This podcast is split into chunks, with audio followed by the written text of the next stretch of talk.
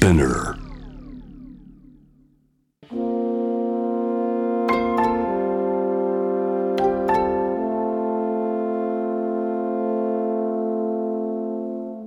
れは誰かの本当の物語。あなたの本当の物語。AUFG ライフタイムブルース This program is brought to you by au フィナンシャルグループ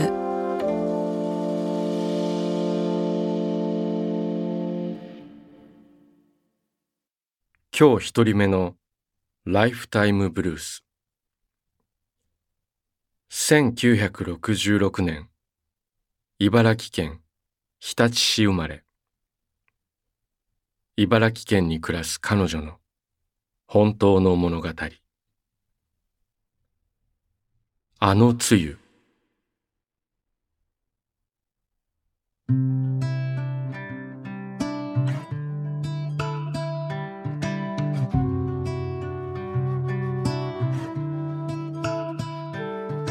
あの梅雨とは寒い季節になると我が家で作っていた汁物で豚汁でもけんちん汁でもない名のない梅雨のことである。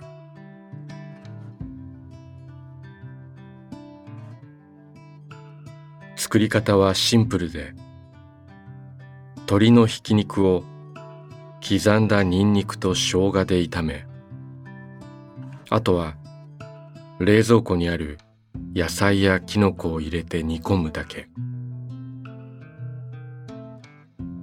ただもやしと油揚げは必ず入れる。味付けは和風の顆粒だしと醤油だ。作った日はそのまま汁物として食べて翌日はうどんを入れて煮込んだりあるいはご飯を入れておじやにしたりと。どんどん美味しく変化していくそのつゆは。娘たちの好物でもあった。今娘たちは離れて暮らしているが季節が寒くなってくると。あのつゆ美味しかった。とか。あのつゆ懐かしいと必ず彼女たちの声を聞く。名もないただ何気なく作っていた汁物娘たちの記憶に残ったことを嬉しく思う。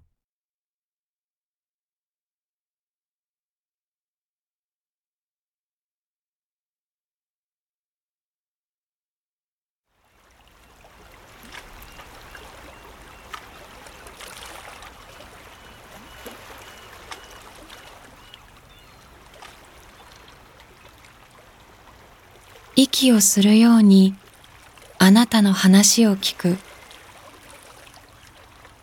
AUFG ライフタイムブルース今日二人目のライフタイムブルース1991年北海道生まれ。帯広市に暮らし会社に勤める彼女の本当の物語。真夜中のタクシー。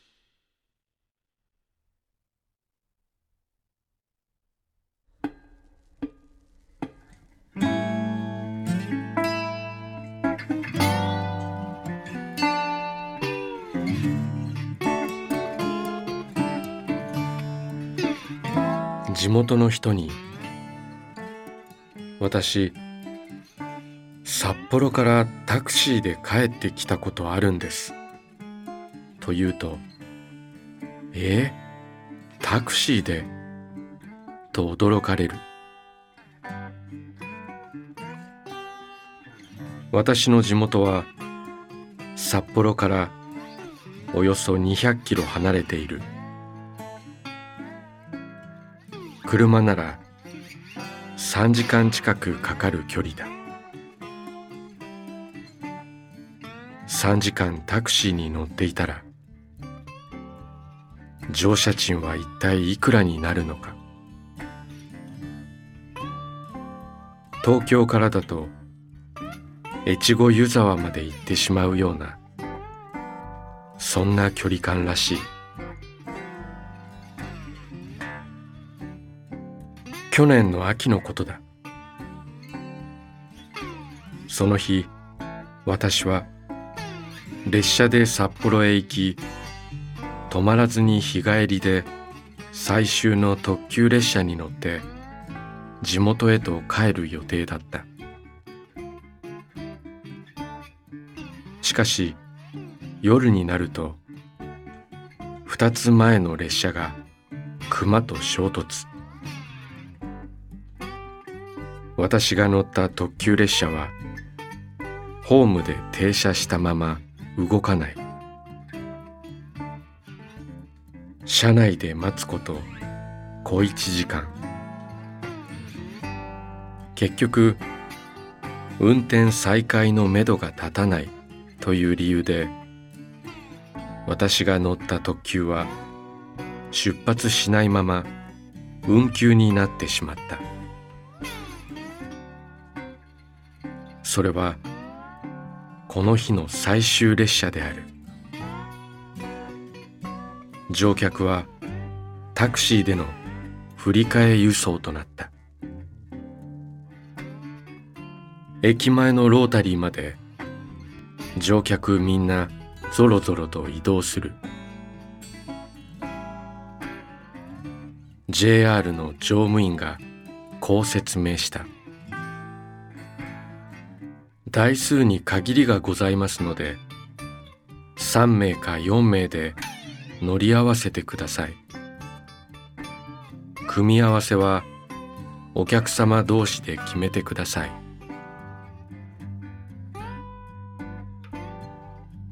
なんと乗客は全員深夜に見知らぬ人と片道3時間の道のりをタクシーで相乗り。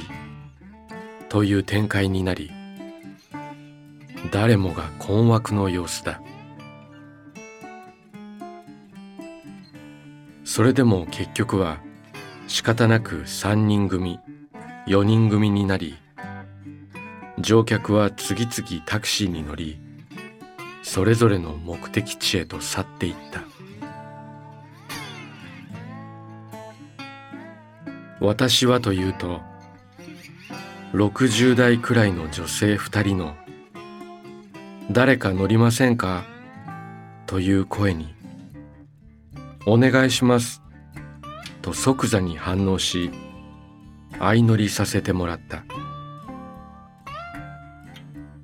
聞けばその女性二人は姉妹だという姉妹は私が車内で気まずくならないようにとたくさん話しかけてくれる。タクシーが出発した時二人は私にこう言った。これも何かの縁だから本当は名前を伺いたいけれど名乗りたくない人もいると思うから。それで二人は私に鈴木さんという呼び名をつけたのだ。運転手も二人に倣って私を鈴木さんと呼び始めた。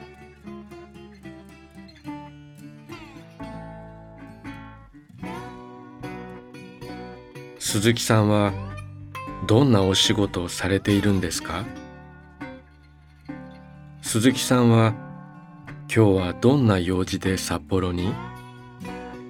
などなど。そこまで気を使ってもらわなくてもと思ったが結局私は鈴木さんとして3時間を過ごした。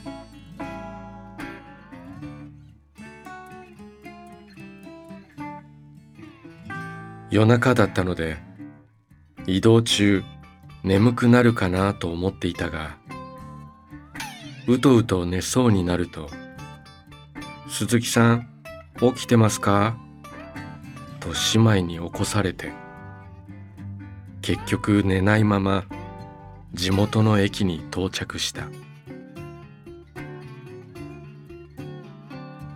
見知らぬ他人とタクシーで3時間。けれどその姉妹と運転手さんのおかげで憂鬱だったタクシー移動は面白い体験となった。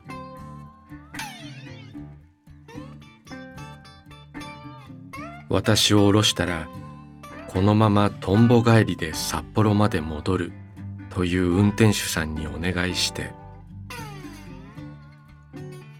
ここまでの運賃が表示された料金メーターを写真に撮った。今後タクシーで札幌に行くこともないだろう。かかったタクシー代は7万510円。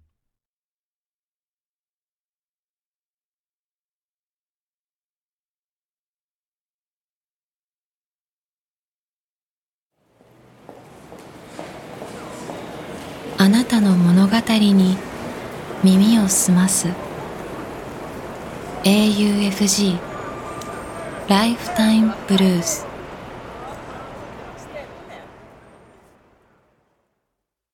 今日三人目のライフタイムブルース1974年埼玉県生まれ。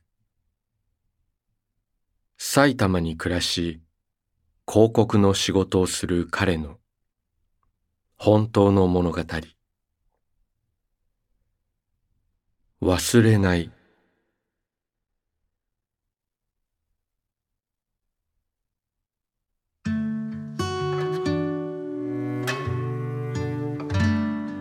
俺はお前を覚えている。家から駅へと向かう途中のとある小さな会社が所有する手入れをサボった草ぼうぼうの駐車場に茶トラのボロボロのお前がいたこと。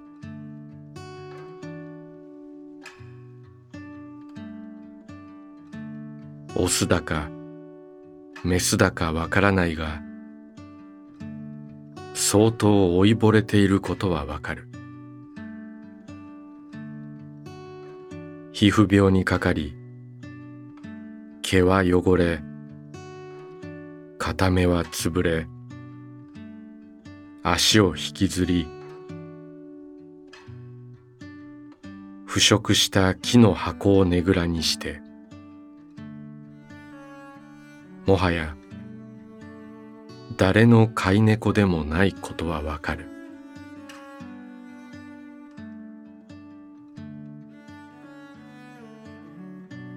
だから俺は知っている。お前がもうすぐ死ぬことを。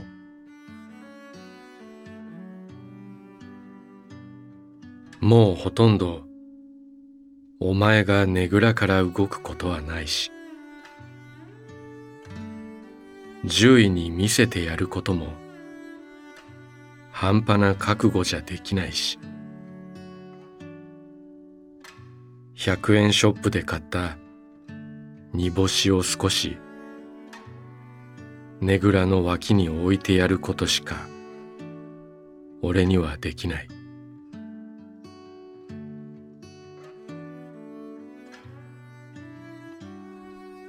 そしていつしか俺は知る。お前が死んだこと。でも死骸はねぐらになかったこと。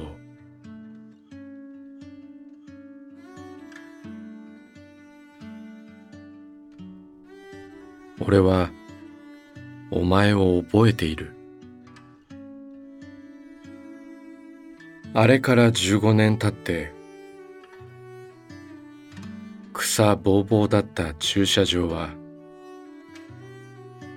小さな美容室になった。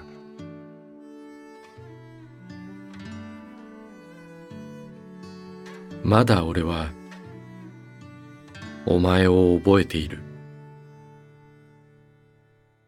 俺だけがお前を覚えている。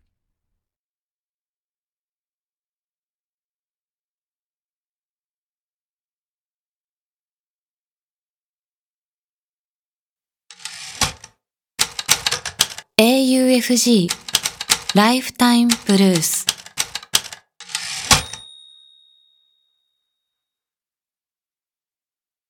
今日4人目のライフタイムブルース1963年東京と生まれ。東京で会社に勤める彼の本当の物語。デジョブ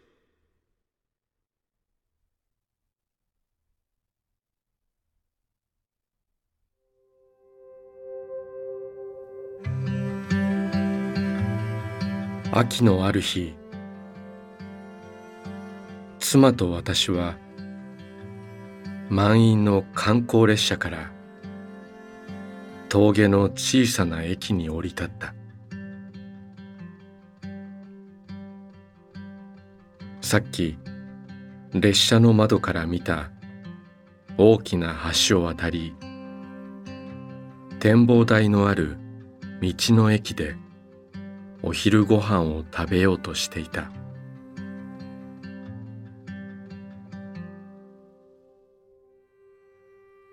その駅では他に降りる人がなかった。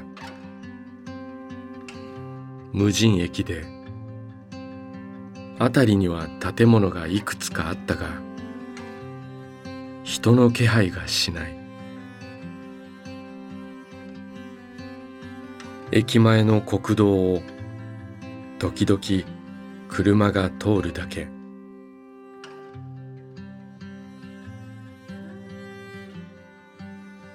薄曇りの少しひんやりした空気の中で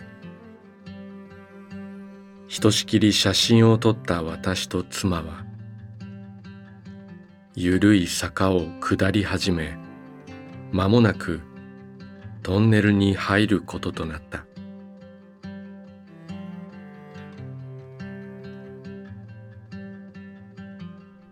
国道は平成の初めに開通した立派なバイパス道路でトンネル内にもしっかりした歩道があり不安はなかったが一歩中に入ると明らかに気温が下がるのが分かった。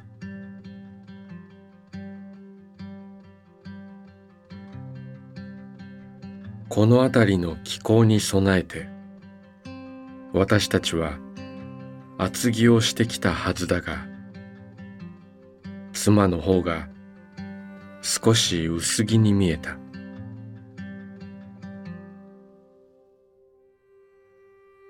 寒いよ。コートを着ると私が聞くと。大丈夫。パパが寒いといけないから。と妻は言った。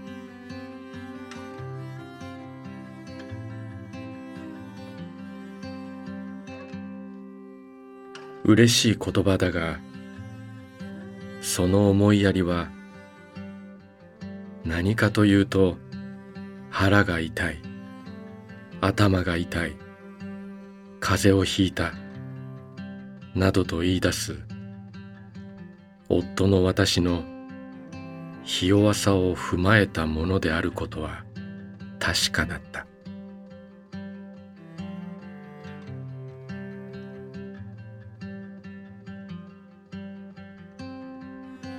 ゆるい下り坂。相変わらず車もほとんど通らず順調に歩いていたがふと妻を見るとどうも歩き方がぎこちない。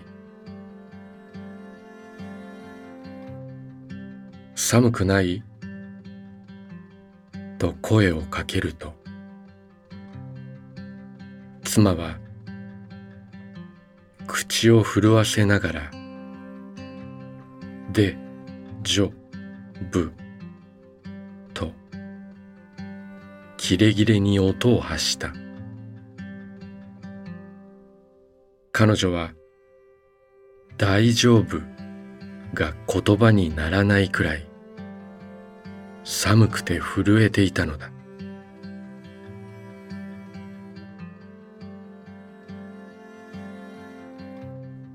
小中高とバレーボールをはじめ複数のスポーツを続け高校では片道10キロの自転車通学。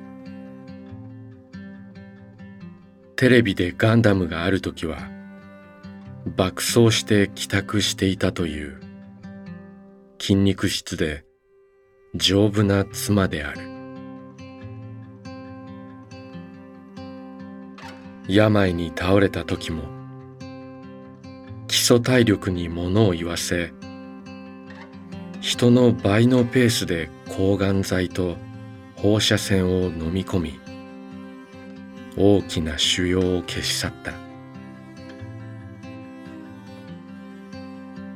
一年後に再発すると今度は10時間もの手術に耐え深い傷跡を残しながらも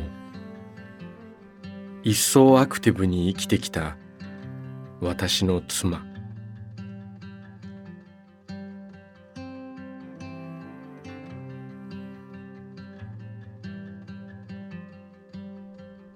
だがそんな妻にもついに観念すべき時が来ていた。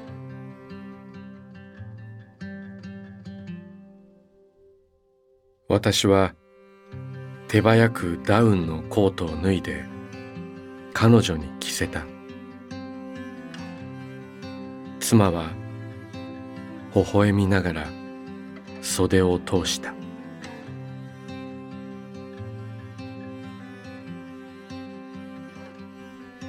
トンネルを出ると日が差した。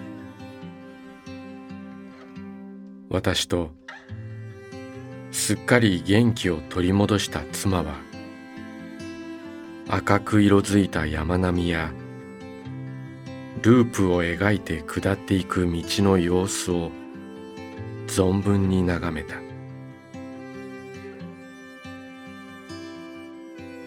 そして道の駅の食堂ではとてもおいしいそばとラーメンが迎えてくれた。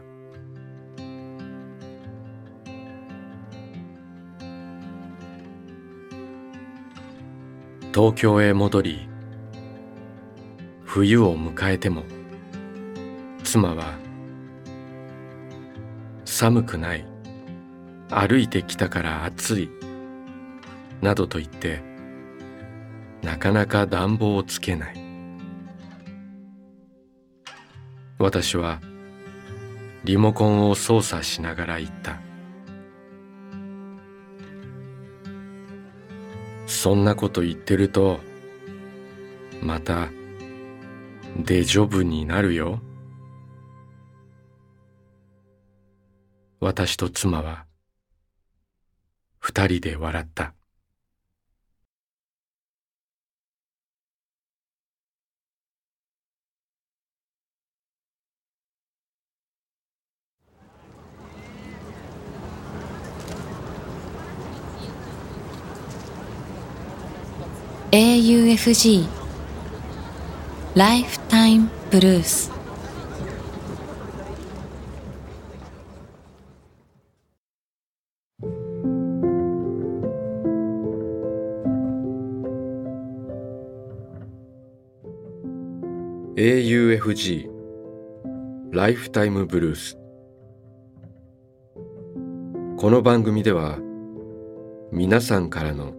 ライフタイムブルース人生の物語を募集しています。短くシンプルで構いません。あなたがちょっと書いてみようかなと思ったことを番組ホームページの投稿欄に書いて送信してください。物語の条件は事実であること。ただそれだけです。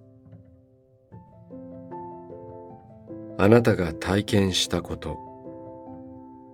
目にした出来事。家族友人動物の話旅の思い出など。あなたが今語りたいこと。誰かに伝えたいことを。自由に書いて送ってください。今まで物語なんて書いたことがない。という人も心配はいりません。LINE やメールをするようにまず一度書いてみてください。送られた物語は必ずすべて目を通します。そして皆さんからの物語を毎週番組で紹介します。応募方法詳細は番組ホームページを見てください。ライフタイムブルース。それではまたここでお会いしましょう。小田切ジョーでした。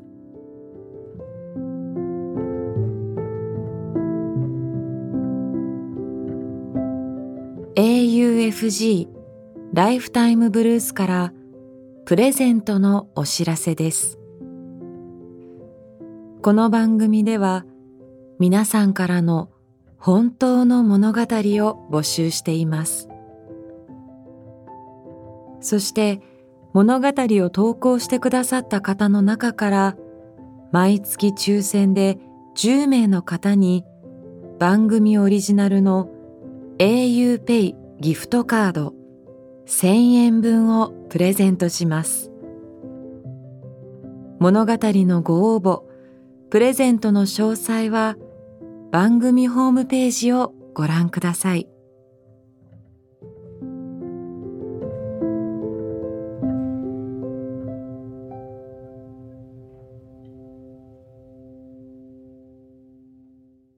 AUFG Lifetime Blues.